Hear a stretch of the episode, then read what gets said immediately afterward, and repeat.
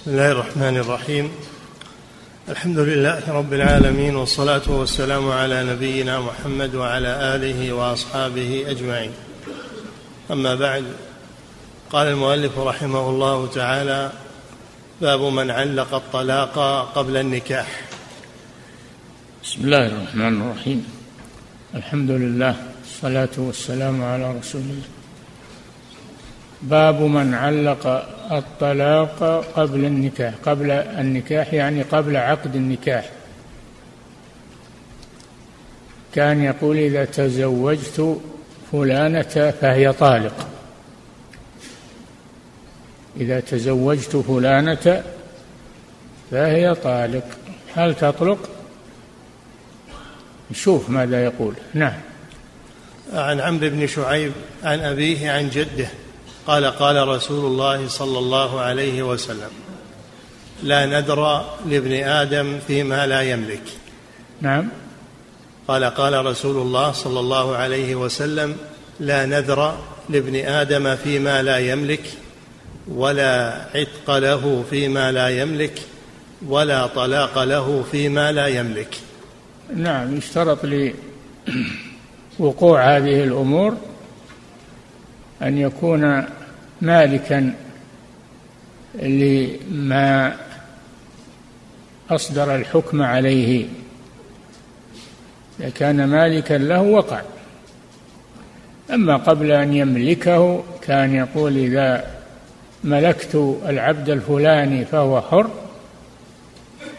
فهذا لا يحصل به شيء لأنه صادر في وقت لا يملك هذا الشيء. إذا تزوجت فلانة فهي طالق هذا لا يقع طلاق لأنه حين أصدره لا يملك إيقاعه وهكذا. نعم. لا نذر لابن آدم فيما لا يملك ولا عتق له. لو قال مثلا إذا إذا ملكت العبد الفلاني فهو حر هذا لا يقع لأنه حين أصدره لا يملكه. نعم. لا نذر لابن آدم فيما لا يملك ولا عتق له فيما لا يملك ولا طلاق أو له. لا نذر له فيما يملك. كان يقول نذرت إن ملكت فلانا. فهو حر. إن ملكت هذه الدار فهي وقف. لا لا يقع شيء من هذا لأنه لا يملكه حين الإصدار. نعم. ولا طلاق له فيما لا يملك.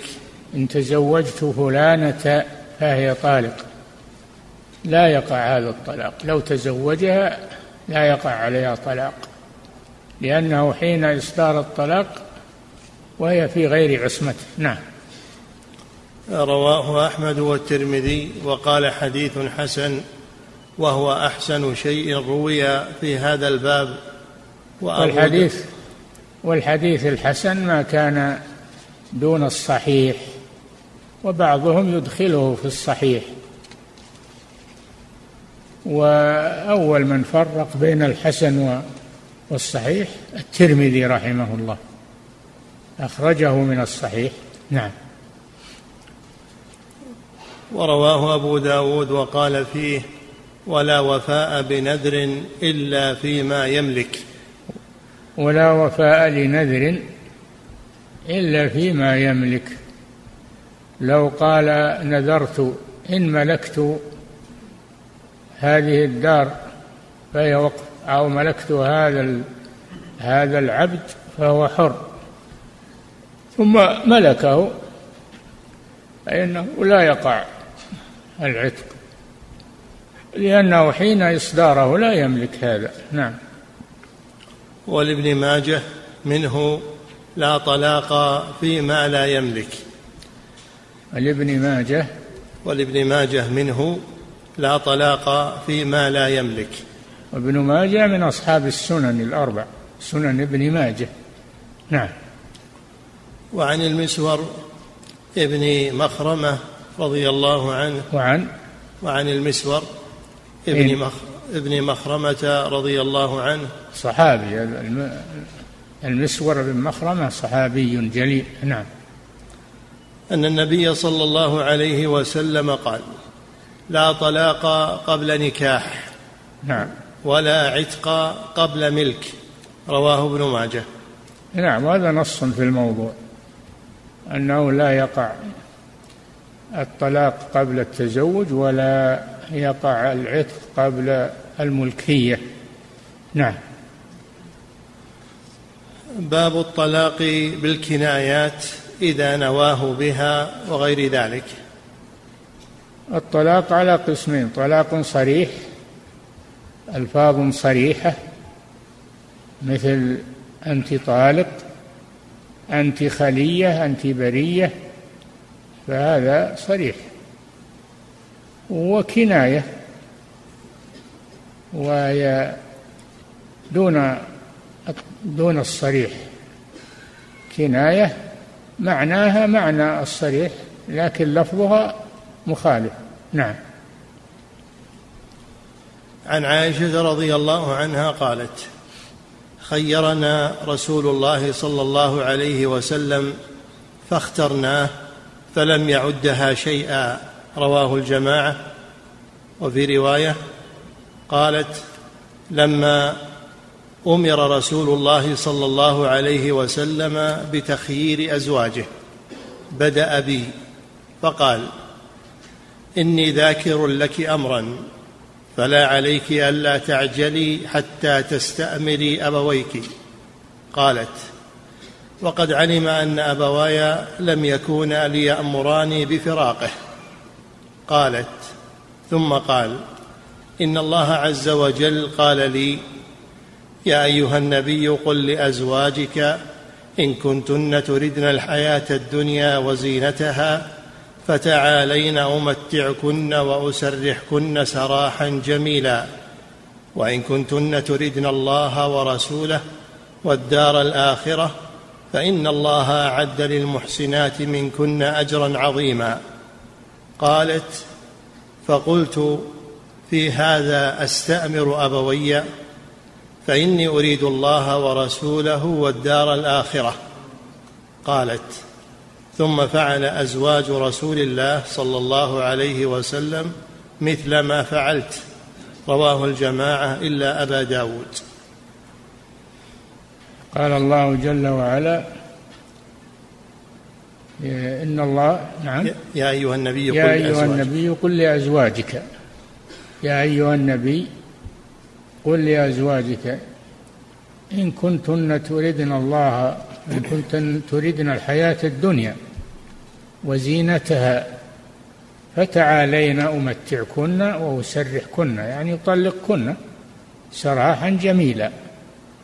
وإن كنتن تردن الله ورسوله والدار الآخرة فإن الله أعد للمحسنات منكن أجرا عظيما. فكلهن رضي الله عنهن قلنا نريد الله ورسوله والدار الآخرة. ولا نريد الحياة الدنيا. نعم. وعن عائشة رضي الله عنها أن ابنة الجون لما أدخلت على رسول الله صلى الله عليه وسلم. ابنة الجون امرأة جميلة. امرأة جميلة. رغب فيها رسول الله صلى الله عليه وسلم. فخطبها فذهبت زوجات الرسول أو إحداهن إليها وقالت إذا كنت تريدين أن تكوني محبوبة عند رسول الله صلى الله عليه وسلم فإذا دخل عليك فقولي أعوذ بالله منك. خدعنها في ذلك. فلما دخل رسول الله صلى الله عليه وسلم عليها قالت أعوذ بالله منك. قال صلى الله عليه وسلم لقد عذت بمعاذ. الحقي بأهلك. الحقي بأهلك. خدعتها النساء في ذلك. نعم. وعن عائشة رضي الله عنها أن ابنة الجون لما أدخلت على رسول الله صلى الله عليه وسلم ودنا منها قالت إني أعوذ بالله منك. فقال لها لقد عذت بعظيم الحقي بأهلك. رواه البخاري وابن ماجه والنسائي وقال الكلابية بدل ابنة الجون. نعم. وقد تمسك به. فخدعنها خدعتها أمهات المؤمنين بهذه الكلمة التي قلنا لها إن هذا يزيدك مكانة عند رسول الله صلى الله عليه وسلم فقوليها إذا دخل عليك. فقالتها قال صلى الله عليه وسلم الحقي بأهلك. لقد عذت بمعاذ الحقي بأهلك. خدعنها في ذلك. نعم. وقد تمسك به من يرى لفظة الخيار. وإلحقي بأهلك واحدة لا ثلاثة لأن تمسك بها؟ وقد تمسك به من يرى لفظة الخيار. لفظة الخيار تخيير المرأة بين أن تبقى عند زوجها أو أن تذهب إلى أهلها إذا خيرها زوجها. نعم. وقد تمسك به من يرى لفظة الخيار والحقي بأهلك واحدة لا ثلاثة لأن قول هذه كناية لأن الطلاق على قسمين صريح وهو الطلاق وما تصرف منه وكناية وهي اللفظ الذي معناه معنى الطلاق ولفظه ليس لفظ الطلاق. هذا كناية. فالكناية يقع بها ما نواه وأما الطلاق فهو صريح. يقع به الطلاق. نعم. لفظة الخيار والحق بأهلك واحدة لا ثلاثا لأن جمع الثلاث يكره فالظاهر أنه صلى الله عليه وسلم لا يفعله. اي نعم. جمع الثلاث بلفظ واحد هذا مكروه. نهى الله عنه. نهى الله عنه ورسوله فلا يقول أنت طالق بالثلاث. ما يجوز هذا. يكون يقول أنت طالق تقع بها طلقة وإن شاء راجعها في العدة وإن شاء تركها حتى تنتهي عدتها فتبين منه. نعم. وقد تمسك به من يرى لفظة الخيار والحق بأهلك واحدة لا ثلاثا لأن جمع الثلاث يكره فالظاهر أنه صلى الله عليه وسلم لا يفعله. نعم. وفي حديث تخلف كعب بن مالك رضي الله عنه قال في حديث؟ وفي حديث تخلف كعب بن مالك. الثلاثة الذين خلفوا عن غزوة تبوك خلفوا عن غزوة تبوك ولم يخرجوا مع رسول الله صلى الله عليه وسلم. جاءوا يعتذرون إليه بعدما رجع فقال لهم اذهبوا حتى يقضي الله فيكم ما شاء. فذهبوا فأنزل الله عفوه عنهم بقوله وعلى الثلاثة الذين خلفوا حتى إذا ضاقت عليهم الأرض بما رحبت وضاقت عليهم أنفسهم وظنوا أن لا ملجأ من الله إلا إليه ثم تاب عليهم ليتوبوا. نعم إن الله هو التواب الرحيم. نعم. وفي حديث تخلف كعب بن مالك رضي الله عنه قال لما مضت أربعون من الخمسين واستلبث الوحي وإذا رسول رسول الله صلى الله عليه وسلم يأتيني فقال إن رسول الله صلى الله عليه وسلم يأمرك أن تعتزل امرأتك. فقلت أطلقها أم ماذا أفعل؟ قال بل اعتزلها ولا تقربنها. قال فقلت لامرأتي إلحقي بأهلك. متفق عليه. نعم فالرسول هجرهم. يعني نظير تخلفهم من غير عذر هجرهم الرسول صلى الله عليه وسلم ولم يقبل عذرهم حتى أنزل الله فيهم عفوه عنهم. وأمر الناس الرسول أمر الناس الا يكلموهم. هجرهم وأمر الناس الا يكلموهم ثم أمرهم أن يعتزلوا زوجاتهم. اشتد بهم الكرب حتى أنزل الله توبتهم. نعم. فقال إن رسول الله صلى الله عليه وسلم يأمرك أن تعتزل امرأتك فقلت أطلقها أم ماذا أفعل؟ قال بل اعتزلها ولا تقربنها. قال فقلت لامرأتي الحقي بأهلك متفق عليه. ولم يكن هذا طلاقا لأنه كناية. نعم. ويذكر في من قال لزوجته أنت طالق هكذا وأشار بأصابعه. ما روى ابن عمر رضي الله عنهما قال قال رسول الله صلى الله عليه وسلم الشهر هكذا وهكذا وهكذا. يعني ثلاثين ثم قال هكذا وهكذا وهكذا يعني تسعا وعشرين. يقول مرة ثلاثين ومرة تسعة تسعة وعشرين. متفق عليه. دل على اعتبار الإشارة في الطلاق. إذا قال أنت طالق وأشار بأصبعي فهي واحدة. إذا قال إذا رفع أصبعيه فهي اثنتان. إذا رفع الثلاثة فهي ثلاث تطليقات. نعم. ويذكر في مسألة من قال لغير المدخول بها أنت طالق وطالق أو طالق ثم طالق. ما روى حذيفة رضي الله عنه قال قال رسول الله صلى الله عليه وسلم لا تقولوا ما شاء الله وشاء فلان وقولوا ما شاء الله ثم شاء فلان. رواه أحمد وأبو داود والابن ماجه معناه. فالعطف بالواو يقتضي الجمع بين المعطوف والمعطوف عليه. مثل لو تقول جاء عمرو وزيد. فهذا يدل على انهما جاء جميعا.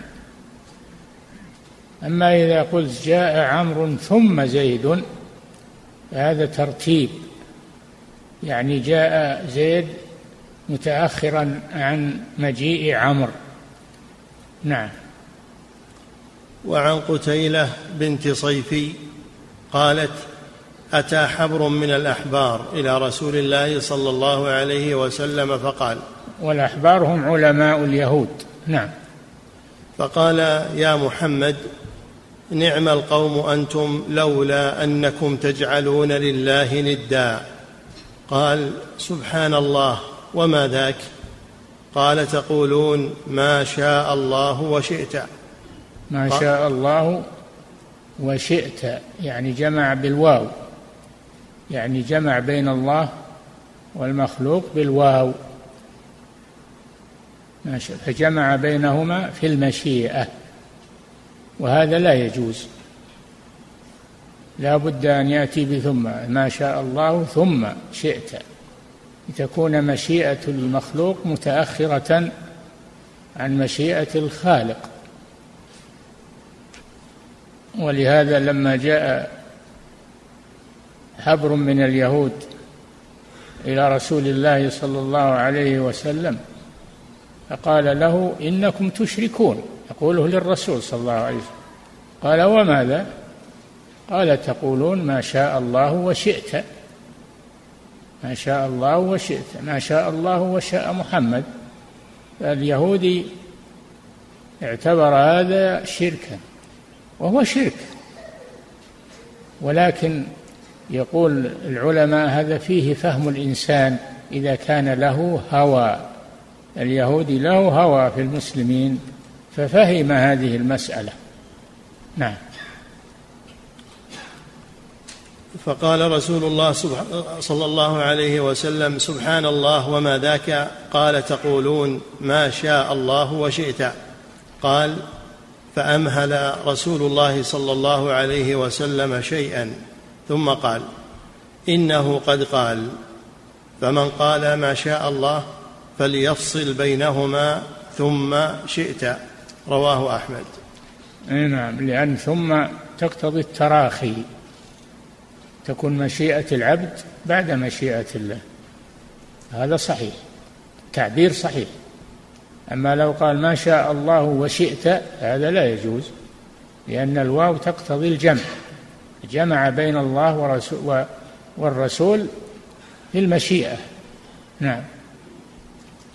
وعن عدي بن حاتم رضي الله عنه أن رجلا خطب عند النبي صلى الله عليه وسلم فقال من يطع الله ورسوله فقد رشد ومن يعصهما فقد غوى.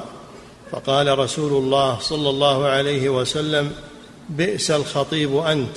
قل ومن يعص الله ورسوله. رواه أحمد ومسلم والنسائي. لأنه قال ومن يعصهما فجمع بين الله وبين الرسول صلى الله عليه وسلم. وهذا لا يجوز. فقال رسول الله صلى الله عليه وسلم بئس خطيب القوم أنت. قل ومن يعص الله ورسوله. هذا هو التعبير الصحيح. ولا تقل ومن يعصهما. نعم. ويذكر في من طلق بقلبه. ما روى أبو هريرة رضي الله عنه قال قال رسول الله صلى الله عليه وسلم إن الله تجاوز لأمتي عما حدثت به أنفسها ما لم تعمل به أو تتكلم به. متفق عليه. الطلاق لا يقع بالنية دون التلفظ. لو نوى بقلبه تطليق زوجته لم يقع. لا بد أن يتلفظ بالطلاق. ولا يؤاخذ الله على ما في القلوب دون التلفظ. وهذا من رحمته سبحانه بعباده حيث لم يضيق عليهم. نعم. إن الله تجاوز لأمتي عما حدثت به أنفسها ما لم تعمل به أو تتكلم به. ما حدثت به أنفسها وفي لو قال ما حدثت به أنفسها لا صح هذا. المهم أن حديث النفس دون كلام لا يعتبر. ما دار في الخاطر دون أن يتكلم به الشخص من طلاق أو غيره أو عتاق أو وقف أو غير ذلك فإنه لا يقع ما دام لم يتلفظ به. نعم. كتاب الخلع. نعم. كتاب الخلع. كتاب الخلع وهو فسخ. الخلع هو الفسخ أن يخلع زوجته يعني يفسخها. وهذا كناية عن الطلاق. نعم.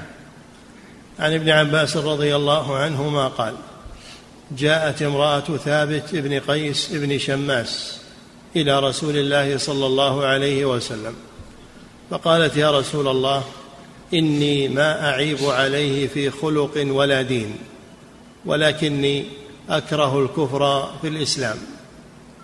نعم. ثابت بن قيس بن شماس رضي الله عنه خطيب الرسول صلى الله عليه وسلم. كان إذا جاءت الوفود يأتي بثابت بن قيس بن شماس يخطب ويأتي أيضا يأتي أيضا بابن عباس فيتكلم عندهم. فأعجبهم الخطيب خطيب الرسول وأعجبهم حديث ابن عباس فقالوا إن هذا الرجل يعني يعنون محمدا صلى الله عليه وسلم إن إن هذا الرجل لمؤتى خطيبه أحسن من خطيبنا. نعم. جاءت امرأة ثابت بن قيس بن شماس إلى رسول الله صلى الله عليه وسلم. ثابت بن قيس بن شماس مشهود له بالجنة. شهد له الرسول صلى الله عليه وسلم بالجنة.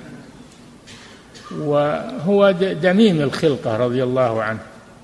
دميم الخلقة رضي الله عنه. لذلك امرأته تكرهه لدمامة خلقته. وهي جميلة بنت عبد الله بن أبي بن سلول. نعم. فقالت يا رسول الله إني ما أعيب عليه في خلق ولا دين. ولكني أكره الكفر في الإسلام. تكره صورته لأنه دميم الخلقة رضي الله عنه. نعم. ولكني أكره الكفر في الإسلام. فقال رسول الله صلى الله عليه وسلم أتردين عليه حديقته؟ قالت نعم. لأنه قد أمهرها حديقة. حينما تزوجها جعل مهرها حديقة يعني بستان. نعم. فقال رسول الله صلى الله عليه وسلم اقبل الحديقة وطلقها تطليقة. رواه البخاري قال لثابت رضي الله عنه اقبل الحديقة هذه فدية وطلقها تطليقة يعني واحدة. نعم. وطلقها تطليقة رواه البخاري والنسائي وعن ابن عباس رضي الله عنهما أن جميلة بنت سلول أتت النبي صلى الله عليه جميلة وسلم. هذه المرأة. جميلة بنت عبد الله ابن أبي بن سلول. نعم. رأس المنافقين. نعم. أن جميلة بنت سلول أتت النبي صلى الله عليه وسلم فقالت والله ما أعيب على ثابت في دين ولا خلق ولكني أكره الكفر في الإسلام لا أطيقه بغضا. نعم. فقال لها النبي صلى الله عليه وسلم أتردين عليه حديقته؟ فقالت نعم. فأمره رسول الله صلى الله عليه وسلم أن يأخذ منها حديقته ولا يزداد رواه ابن ماجه. ولا يزداد على الحديقة شيئا. نعم. وعن الربيع بنت معوذ أن ثابت ابن قيس بن شماس ضرب امرأته فكسر يدها. وهي جميلة بنت عبد الله بن أبي فأتى أخوها يشتكيه إلى رسول الله صلى الله عليه وسلم. وأخوها من الصالحين. أخوها رجل صادق في الإيمان عبد الله بن عبد الله بن أبي. نعم. فأتى أخوها يشتكيه إلى رسول الله صلى الله عليه وسلم فأرسل رسول الله صلى الله عليه وسلم إلى ثابت فقال له خذ الذي لها عليك وخل سبيلها. قال نعم. فأمرها رسول الله صلى الله عليه وسلم أن تتربص حيضة واحدة وتلحق بأهلها. رواه النسائي. نعم هذا الخلع هذا يسمى الخلع المخالعة. نعم. وعن ابن عباس رضي الله عنهما أن امرأة ثابت بن قيس اختلعت من زوجها فأمرها النبي صلى الله عليه وسلم أن تعتد بحيضة. رواه أبو داود والترمذي وقال حديث حسن غريب. والغريب ما تفرد بروايته واحد. نعم. وعن الربيع بنت معوذ أنها اختلعت على رسول الله صلى الله عليه وسلم فأمرها النبي صلى الله عليه وسلم أو أمرت أن تعتد بحيضة. أنها أنها اختلعت على رسول على عهد رسول الله صلى الله عليه وسلم فأمرها النبي صلى الله عليه وسلم أن تعتد أو أمرت أن تعتد بحيضة.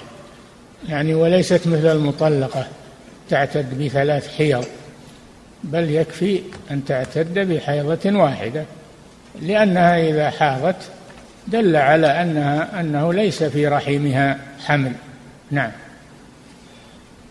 رواه الترمذي وقال حديث الربيع الصحيح أنها أمرت أن تعتد بحيضه وعن أبي الزبير أن ثابت بن قيس بن شماس كانت عنده بنت عبد الله بن أبي بن سلول وكان أصدقها حديقة. فقال رسول الله صلى الله عليه وسلم اتردين عليه حديقته التي أعطاك؟ قالت نعم وزيادة. فقال النبي صلى الله عليه وسلم أما الزيادة فلا ولكن حديقته. قالت نعم. فأخذها له وخلى سبيلها. فلما بلغ ذلك ثابت بن قيس قال قد قبلت قضاء رسول الله صلى الله عليه وسلم. رواه الدار قطني بإسناد صحيح وقال سمعه أبو الزبير من غير واحد. نعم. كتاب الرجعة والإباحة للزوج الأول. الرجعة. رجعة المطلقة يعني إذا طلقها دون الثلاث ثم راجعها له ذلك ما دامت في العدة. ما دامت في العدة والطلاق دون الثلاث له أن يراجعها. وبعولتهن أحق بردهن في ذلك يعني في العدة. نعم. عن ابن عباس رضي الله عنهما في قوله تعالى والمطلقات يتربصن بأنفسهن ثلاثة قروء. ثلاثة قروء يعني ثلاث حيض. وعند المالكية ثلاثة أطهار. ثلاثة أطهار وهذا أطول عليها. الجمهور على أنها ثلاث حيض. نعم.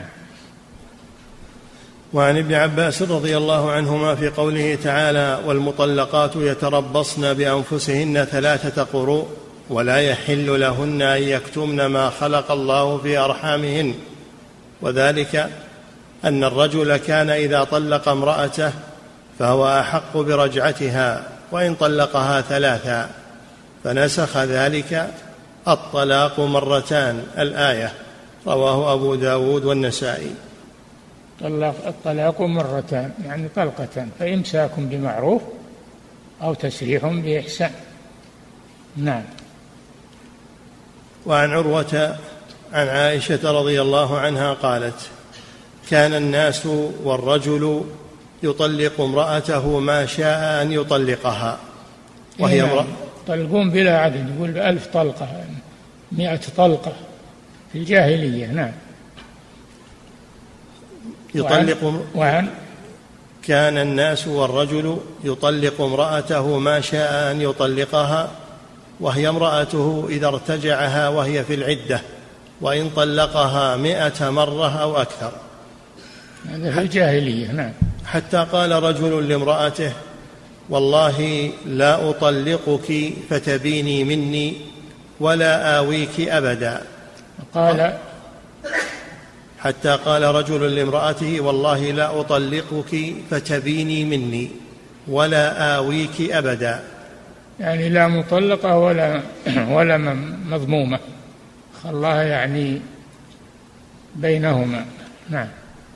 حتى قال رجل لامرأته والله لا أطلقك فتبيني مني ولا آويك أبدا. قالت وكيف ذلك؟ قال أطلقك فكلما همت عدتك أن تنقضي راجعتك. فذهبت المرأة حتى دخلت على عائشة رضي الله عنها فأخبرتها. فسكتت عائشة رضي الله عنها حتى جاء النبي صلى الله عليه وسلم فأخبرته. فسكت النبي صلى الله عليه وسلم حتى نزل القرآن. الطلاق مرتان فإمساك بمعروف أو تسريح بإحسان. نعم. قالت عائشة رضي الله عنها فاستأنف الناس الطلاق مستقبلا من كان طلق ومن لم يكن طلق. رواه الترمذي ورواه أيضا عن عروة مرسلا وذكر أنه أصح. نعم. وعن عمران بن حصين أنه سئل عن الرجل يطلق امرأته ثم يقع بها ولم يشهد على طلاقها ولا على رجعتها. قال طلقت لغير سنة وراجعت من لغير سنة. أشهد على طلاقها وعلى رجعتها ولا تعد. رواه أبو داود وابن ماجه ولم يقل ولا تعد. نعم الإشهاد سنة الإشهاد على الطلاق وعلى الرجعة سنة. وهو أضبط وأحسن. نعم. وعن عائشة رضي الله عنها قالت جاءت امرأة رفاعة القرظي إلى رسول الله صلى الله عليه وسلم فقالت كنت عند رفاعة القرظي فطلقني فبت طلاقي. فتزوجت بعده عبد الرحمن ابن الزبير وإنما معه مثل هدبة الثوب. هدبة. مثل هدبة الثوب. تريد أنه أنه ذكره أن ذكره لا لا يصل إليها. نعم. فقال رسول الله صلى الله عليه وسلم أتريدين أن ترجعي إلى رفاعة؟ لا حتى تذوقي عسيلته ويذوق عسيلتك. رواه الجماعة لكن لأبي داود معناه من غير تسمية للزوجين. نعم فلو فلو فإن طلقها فلا تحل له حتى تنكح زوجا غيره. ما هو بالمراد بالنكاح العقد؟ لا بد مع العقد أن يحصل منه وط تذوقي عسيلته ويذوق عسيلتك يعني بالجماع. أما مجرد أنه عقد عليها ثم طلقها هذا لا يعتبر المقصود. نعم. وعن عائشة رضي الله عنها أن النبي صلى الله عليه وسلم قال العسيلة هي الجماع. رواه نعم. أحمد والنسائي. نعم.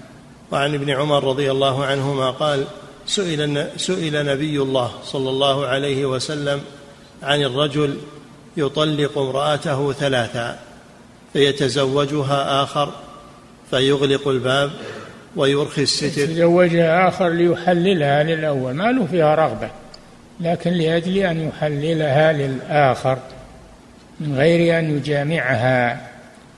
وهذا سماه الرسول صلى الله عليه وسلم التيس المستعار ولعن صلى الله عليه وسلم التيس المستعار. نعم. قال سئل نبي الله صلى الله عليه وسلم عن الرجل يطلق امرأته ثلاثا فيتزوجها آخر فيغلق الباب ويرخي الستر ثم يطلقها قبل أن يدخل بها. هل تحل للأول؟ قال لا حتى يذوق العسيلة. رواه أحمد والنسائي وقال لا تحل للأول حتى يجامعها الآخر. نعم. كتاب الإيلاء. يكفي نقف عند فضيلة الشيخ وفقكم الله. هذا سائل يقول إذا طلق الرجل زوجته طلقة واحدة ثم لم يراجعها حتى انتهت العدة هل له أن يتزوجها مرة أخرى بمهر وعقد جديدين؟ نعم ما دام لم يطلقها ثلاثا ما تكاملت الثلاث فله أن يتزوجها. نعم. فضيلة الشيخ وفقكم الله هل الكناية بالطلاق لا يقع بها طلاق إلا مع النية؟ أما الصريح أما اللفظ الصريح فيقع الطلاق ولو بلا نية؟ أي نعم الصريح يقع به الطلاق إذا تلفظ به فإنه يقع. ولو قال أنا ما نويت. وأما الكناية فلا بد من النية. لا بد من نية الزوج. وش يريد بها لأن الكناية محتملة. أما الصريح فلا يحتمل غير الطلاق. نعم. فضيلة الشيخ وفقكم الله ألفاظ الكناية في الطلاق. هل هي ألفاظ معينة معلومة شرعا محددة أم كل لفظ محتمل؟ كل لفظ محتمل ولكن جاء أنت خلية أنت برية الحقي بأهلك ونحو ذلك. نعم. فضيلة الشيخ وفقكم الله في حديث الثلاثة الذين خلفوا. هل يؤخذ منه جواز هجر الشيخ أو العالم لبعض طلابه إلى أجل غير معلوم؟ بسبب مخالفاته الشرعية؟ نعم. المخالف اللي عنده مخالفات شرعية يهجر لأجل أن يتوب من مخالفاته. نعم. فضيلة الشيخ وفقكم الله ما تفسير قول الله سبحانه فتعالينا أسرحكن وأمتعكن؟ ما معنى وأمتعكن؟ المتعة يعطيهن شيء من المال. ومتعوهن شيء من المال يعطي مطلقته شيئا من المال جبرا لخاطرها نعم فضيلة الشيخ وفقكم الله هذا سائل يقول رجل قال لزوجته لو ذهبت إلى بيت أهلك سوف تسمعين كلمتك ثم ذهبت إلى بيت أهلها فهل يعد هذا من الكناية؟ لا هذا ما يقول سوف تسمعين. ما ما حصل منه شيء. نعم ذهابها مجرد الذهاب ما حصل شيء. حتى يتكلم هو. نعم. فضيلة الشيخ وفقكم الله. هذا سائل يقول رجل طلق زوجته طلقة واحدة وذهبت عند أهلها خمس سنوات. بعد هذه الخمس هل يجوز له أن يراجعها مرة أخرى ولو مع مرور هذه المدة الطويلة؟ هذه عند القاضي لازم يراجع القاضي يشوف الطلاق ونوعيته و... نعم. فضيلة الشيخ وفقكم الله هذا سائل يقول ما أفضل كتاب تنصحون به لتعليم الأطفال التوحيد؟ نعم. ما أفضل كتاب تنصحون به لتعليم الأطفال التوحيد؟ ثلاثة الأصول ثلاثة الأصول للشيخ الإمام محمد بن عبد الوهاب رحمه الله. نعم.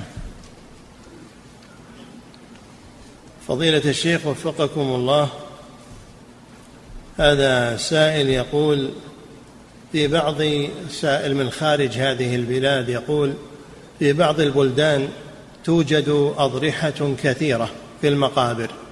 هل يجوز أن ندفن المسلمين الموحدين في هذه المقابر؟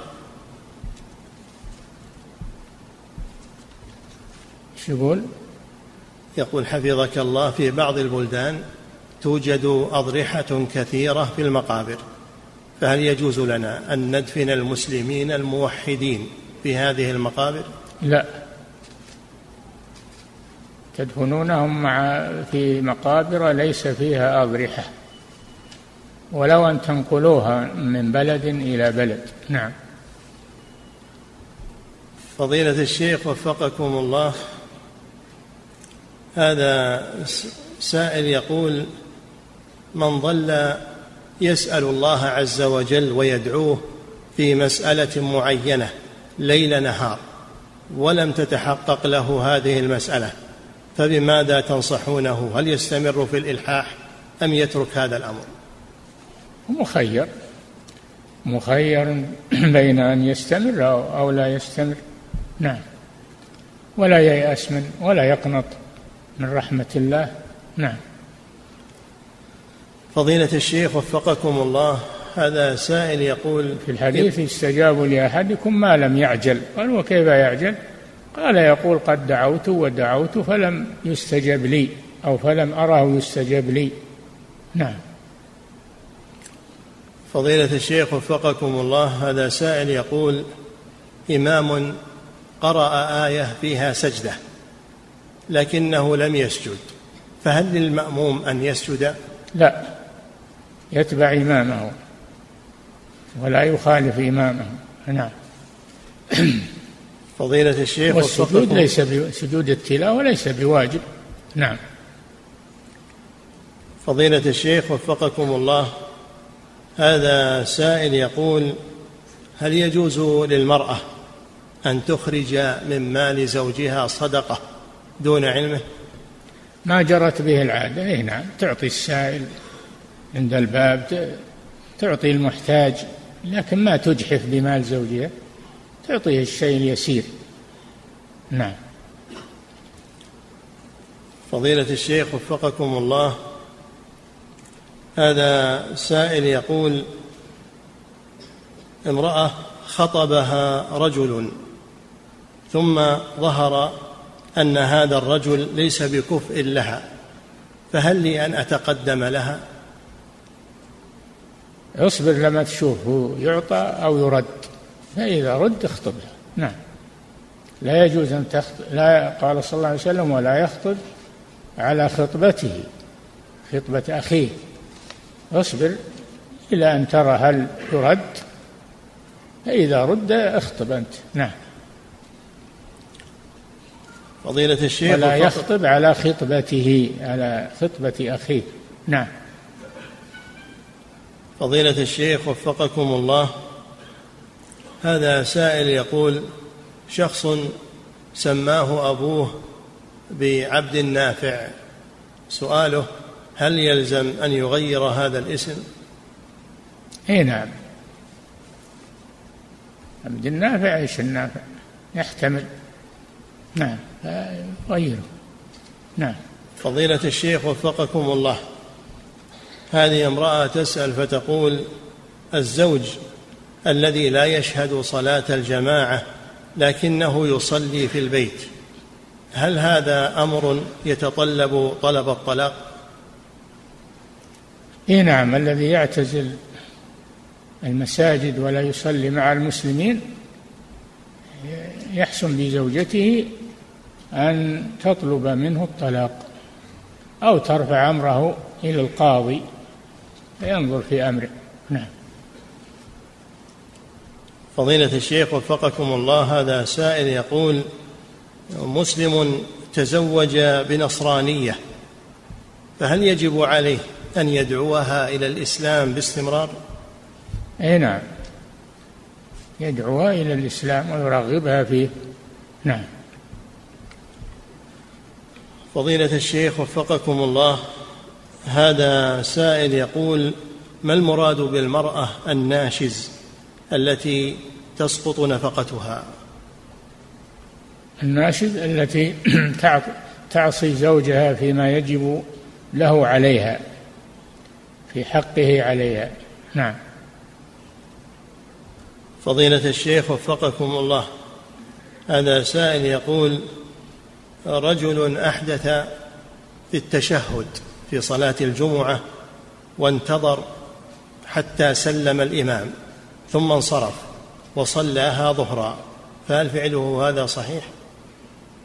نعم لأنه يستحي أن يقوم والناس ينظرون إليه فلا مانع ينتظر حتى يزول يعني الحرج نعم فضيلة الشيخ وفقكم الله هذا سائل يقول هل يجوز شرب الماء في إناء الفضة؟ لا الذي يشرب في آنية الذهب والفضة فإنما يجرجر في بطنه نار جهنم نعم فضيلة الشيخ وفقكم الله هذه امرأة تسأل فتقول الزوج الذي يقصر في أمور دينه هل يحق لي أن أمتنع عن دعوته إلى الجماع؟ نعم. تقول الرجل الذي يقصر في أمور دينه.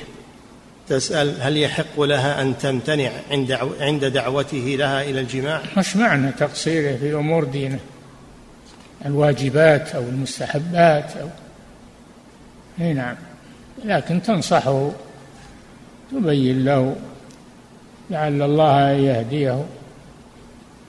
وإلا تقول أنا سأطلب الفراق منك.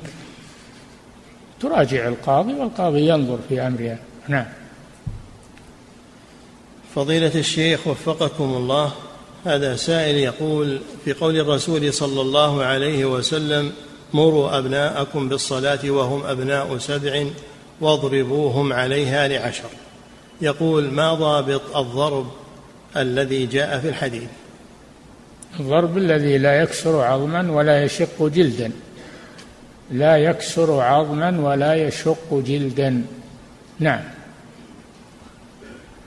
فضيلة الشيخ وفقكم الله. هذه امرأة تسأل فتقول زوجي يمنعني من الإنجاب. ويقول إننا نؤخر هذا الأمر إلى فترة. فهل يجوز له هذا الأمر؟ نؤخر هذا الأمر؟ سم؟ نؤخر هذا الأمر؟ نعم. يؤخر الإنجاب. أه؟ يؤخر الإنجاب أن تحمل منه. لا ما يجوز تأخير الإنجاب إلا برضاهما جميعا.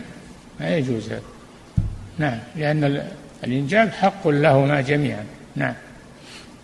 فضيلة الشيخ وفقكم الله هذا سائل يقول صلاة الفريضة هل يجوز أن تكون داخل الكعبة أو في الحجر؟ لا ما تصلى الفريضة داخل الكعبة. ولا في الحجر لأن الحجر غالبه من الكعبة وإنما صلاة النافلة تجوز داخل الكعبة وفي الحجر أما الفريضة لا. نعم. فضيلة الشيخ وفقكم الله هذا سائل يقول صلة الأرحام هل يكتفى في ذلك بإرسال الرسائل النصية في الجوال؟ هل هذا كاف في السلام؟ إي نعم مع البعد ومع يعني المشقة هذا أقل شيء. خاطبهم بالجوال. طيب خواطرهم يسلم عليهم يسألهم. نعم. فضيلة الشيخ وفقكم الله هذا سائل يقول عند طلب النظر إلى المخطوبة هل يجوز للخاطب أن يطلب النظر إليها مرة بعد مرة؟ لا. انظر إليها مرة واحدة. وتكفي المرة الواحدة. نعم. فضيلة الشيخ وفقكم الله هذا سائل يقول امرأة قال الأطباء إن حملها هو بطفل مشوه هل يجوز لها أن تسقطه؟ لا يجوز لها ذلك إلا بفتوى من اللجنة الدائمة. نعم. فضيلة الشيخ وفقكم الله هذا سائل يقول من علم أن بين شخصين خصام؟ يقول من علم أن بين شخصين خصام. ويشهد بذلك. هل يجب عليه أن يؤدي هذه الشهادة عند الدعوة؟ إيش؟ من علم أن بين شخصين خصام. خصام؟ نعم. إيه. وشهد بذلك. هل يجب عليه أن شهد بذلك عند من؟ شهد تحملا. إيه. فهل يجب عليه أن يؤدي هذه الشهادة عند الدعوة؟ إذا طلب إليها نعم يجب عليه أداء الشهادة. إذا طلب منه القاضي الشهادة وجب عليه أن يؤديها. نعم. فضيلة الشيخ وفقكم الله هذا سائل يقول أنا أعمل في مجال طلاء الجدران دهان وتتساقط على أطراف جسدي قطرات من مواد الطلاء والبوية. هل يجب علي أن أغسلها عند الوضوء؟ إذا كانت في أعضاء الوضوء وتمنع وصول الماء إلى الجلد فإنك يجب عليك إزالتها في أعضاء الوضوء خاصة. نعم. فضيلة الشيخ وفقكم الله هذا سائل يقول ما حكم ما يسمى بالصداق المؤخر؟ لا بأس. يكون الصداق مقدما أو مؤخرا لا بأس بذلك. نعم. وهو صداق. يجب على الزوج أداؤه. نعم. المقدم والمؤخر. نعم. فضيلة الشيخ وفقكم الله. هذا سائل يقول ما حكم طلب الزوج من زوجته أن تصور له نفسها عبر الجوال لأنه مغترب؟ يقول. لأنه مغترب مسافر. لا يجوز التصوير. التصوير لا يجوز تصوير ذوات الأرواح ما يجوز هذا. إلا لضرورة. وهذه ما هي ضرورة. نعم. فضيلة الشيخ وفقكم الله. هذا سائل يقول مر معنا في درس سابق أن الأب إذا أمر ابنه أن يطلق زوجته فإن للأب ذلك لكن الأم هل لها أن تأمر بذلك؟ وهل لا يجب لا لا. هذا خاص بالأب. نعم. فضيلة الشيخ وفقكم الله هذا سائل يقول الخلع هل يكون بلفظ الطلاق؟ وهل يحسب؟ لا ما يكون بلفظ الطلاق. إذا كان بلفظ الطلاق صار طلاقا وليس خلعا. نعم. فضيلة الشيخ وفقكم الله هذا سائل يقول هل يجوز لمن تزوج حديثا أن يتخلف عن صلاة الجماعة إلى لمدة أسبوع إلى حضور الجمعة؟ يصلي مع الجماعة ولا يترك الجماعة وإنما يترك يعني يبقى مع زوجته في غير أوقات صلاة الجماعة. نعم. فضيلة الشيخ وفقكم الله هذه امرأة تسأل فتقول إن أباها كبير سن وهو عندها ومريض. سؤالها هل يجوز لها أن تأتي بعامل لخدمة أبيها لأنه لا يستطيع أن ينظف نفسه بسبب مرضه؟ اي نعم. يجوز لها بل يجب عليها إذا كانت تقدر أن تأتي بعامل يقوم بحاجة أبيها حاجة أبيها في, أمور الوضوء وأمور النظافة نعم. فضيلة الشيخ وفقكم الله. هذا سائل يقول زواج المحلل هل هو زواج صحيح؟ لا هذا التيس المستعار لعنه رسول الله صلى الله عليه وسلم. نعم. لا بد أن يتزوجها زوج زواج رغبة لا زواج تحليل. نعم. ولا تحل به لزوجها المطلق ثلاثا. نعم. فضيلة الشيخ وفقكم الله هذه امرأة تسأل فتقول إن زوجها قد سافر لأجل العمل وقد جاوز تقول السنتين فهل يجوز لها أن تطلب الطلاق لأجل هذا الأمر؟ تذهب إلى القاضي والقاضي يرى لها الرأي السداد إن شاء الله. نعم.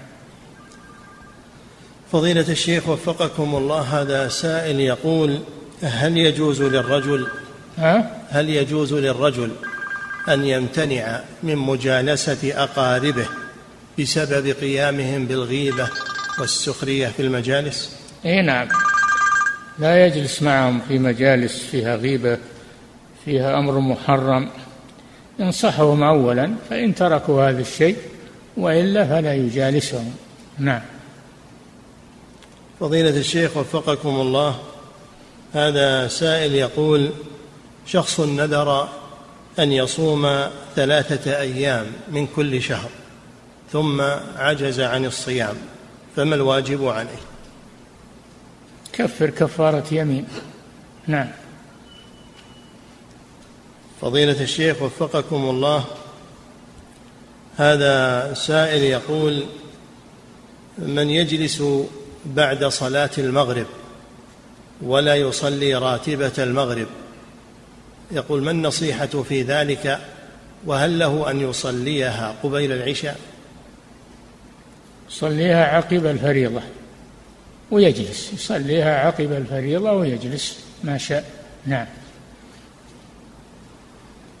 فضيلة الشيخ وفقكم الله هذا سائل يقول ما حكم الزواج بالكتابية التي في عصرنا هذا؟ الحكم مطلق إلى أن تقوم الساعة. ما يمنعه تأخر الزمان.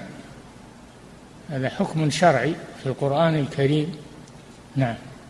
لكن بشرط أن تكون الكتابية مستقيمة على دينها وأخلاقها منضبطة. نعم.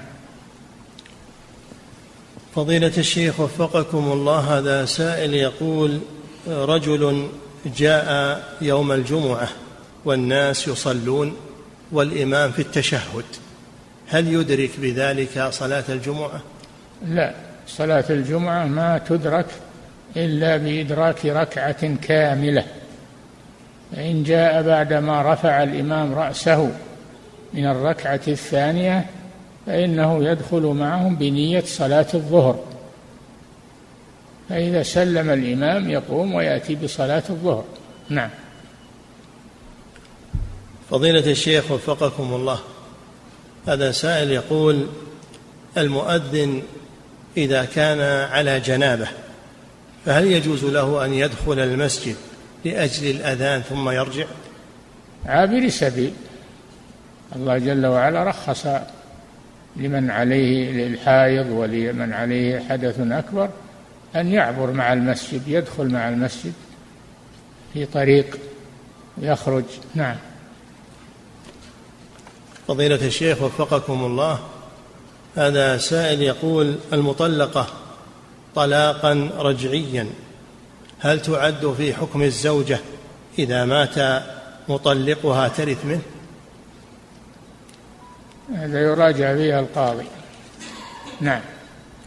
فضيلة الشيخ وفقكم الله هذا سائل يقول هل يجوز أن نحلق بالموسى حاجب الصبي والصبية كي ينبت كثيفا؟ لا لا يجوز لكم ذلك. هذا حرام. الحاجب لا يحلق ولا يقص. نعم. فضيلة الشيخ وفقكم الله هذا سائل يقول هذا هو النمس لعن النبي صلى الله عليه وسلم النامسة والمتنمصة نعم. فضيلة الشيخ وفقكم الله هذا سائل يقول هل ورد نهي عن النبي صلى الله عليه وسلم في دخول المقابر بالنعال وأنه ينبغي ألا يمشى بين القبور بالنعال؟ يمشى بينها لكن بشرط. أن لا يطع على القبور وإنما يمشي بينها. نعم. فضيلة الشيخ وفقكم الله. هذا سائل يقول هل هل يجوز استعمال الصور المجسمة في تعليم الأطفال أو في ألعابهم؟ لا يجوز هذا. لأن هذا تربية على الصور تربية للأطفال على الصور وينشأون عليها لا يجوز هذا. نعم. فضيلة الشيخ وفقكم الله هذا سائل يقول في بعض المقابر يوجد زروع كثيرة وحشائش. هل يجوز للشخص أن يقوم بحش هذه الأمور لأجل بهائمه؟ لا هذه البلدية هي اللي تقوم بهذا. بلدية هي المسؤولة عن هذا هي اللي تقوم بهذا. نعم. فضيلة الشيخ وفقكم الله وهذا سائل يقول هل يجوز كتابة اسم الشخص الذي توفاه الله؟ هل يجوز كتابة اسمه على قبره؟ لا ما يجوز الكتابة على القبور ولا تجسيسها لا يجوز هذا لكن يضع عليه علامة لا يعرفها إلا هو لا بأس بذلك. علامة يحط خط يحط عصا يركزه يحط ولا يعرف هذا إلا هو. نعم. فضيلة الشيخ وفقكم الله هذا سائل يقول شاب فقير لديه مشاكل مالية ولم يجد عملا سوى العمل كحارس لبعض الشركات التي تمارس بعض المعاصي كالرقص والغناء. السؤال هل يستمر في هذا العمل ويتقاضى راتبا عليه لا. لحاجته؟ يجد شركات نزيهة يشتغل عندها. نعم. فضيلة الشيخ وفقكم الله هذا سائل يقول أنا أقوم ببيع السيارات فيأتيني الزبون أحيانا ويطلب مني أن أشتري له نوعا معينا من السيارات ليس عندي فأذهب وأشتري له هذه السيارة التي طلبها ثم يدفع لي الثمن. فهل هذا الفعل جائز؟ يشتريها ثم يبيعها عليه؟ لا بأس إذا اشتراها وملكها ثم باعها على الزبون ما في بأس. نعم. فضيلة الشيخ وفقكم الله هذا سائل يقول هل صحيح أن هذه النعم والتيسير في الأمور الذي يحصل للكفار أو الفساق هو استدراج من الله تعالى له نعم.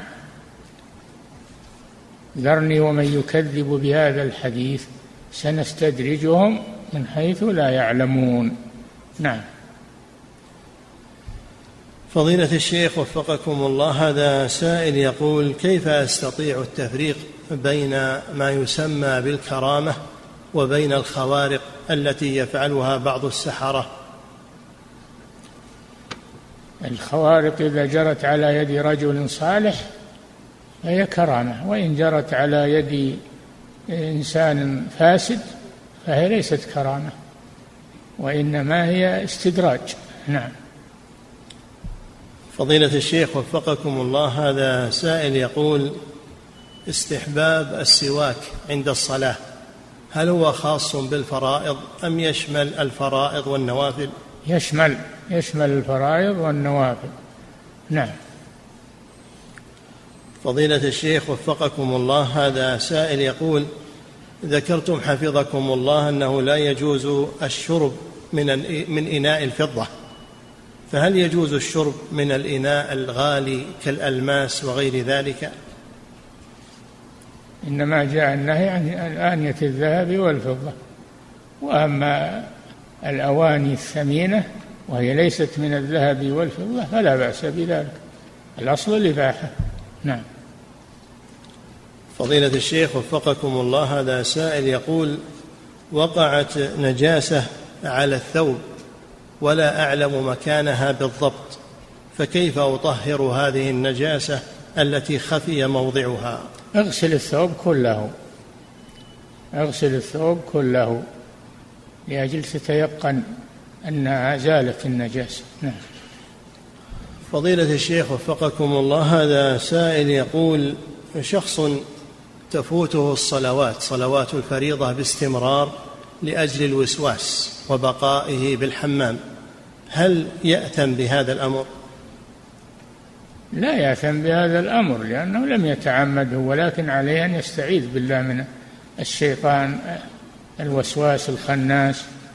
يستعيذ بالله ويذهب عنه بإذن الله هذا الوسواس شيئا فشيئا. نعم. فضيلة الشيخ وفقكم الله هذا سائل يقول هل يجب على المأموم أن يقرأ سورة الفاتحة سواء كان في الصلاة السرية أو الجهرية نعم. يقرأها بعد الإمام. لا يقرأ والإمام يقرأ وإنما يقرأها بعد الإمام. نعم. فضيلة الشيخ وفقكم الله هذا سائل يقول هناك بعض المصاحف تكون مجزأة كل جزء مطبوع لوحده فما حكم مسه بدون وضوء؟ لا يجوز. لأنه مصحف. الجزء من المصحف مصحف. له حكم المصحف. نعم. فضيلة الشيخ وفقكم الله هذا سائل يقول ما حكم المسح على الشراب المخرق والشراب الخفيف الذي يرى الجلد من ورائه لا يمسح عليه إنما يمسح على الشراب الساتر الذي لا يرى الجلد من ورائه. نعم. فضيلة الشيخ وفقكم الله هذا سائل يقول سمعت من يقول بأن من الأدلة على جواز القسم بصفات الله قول إبليس فبعزتك لأغوينهم أجمعين فهل استدلاله هذا صحيح؟ يقتدي بإبليس؟ شو الكلام هذا؟ نعم. فضيلة الشيخ وفقكم الله هذا سائل يقول المرأة إذا تابت من الفاحشة فهل يجب عليها أن تخبر القاضي بذلك كي يطهرها؟ تستر نفسها. ما دام ستر الله عليها تتوب تستر نفسها. الحمد لله. نعم. فضيلة الشيخ وفقكم الله هذا سائل يقول هل يجوز للشخص أن يعتاد على قراءة سورة العصر عند افتراقه عن زميله.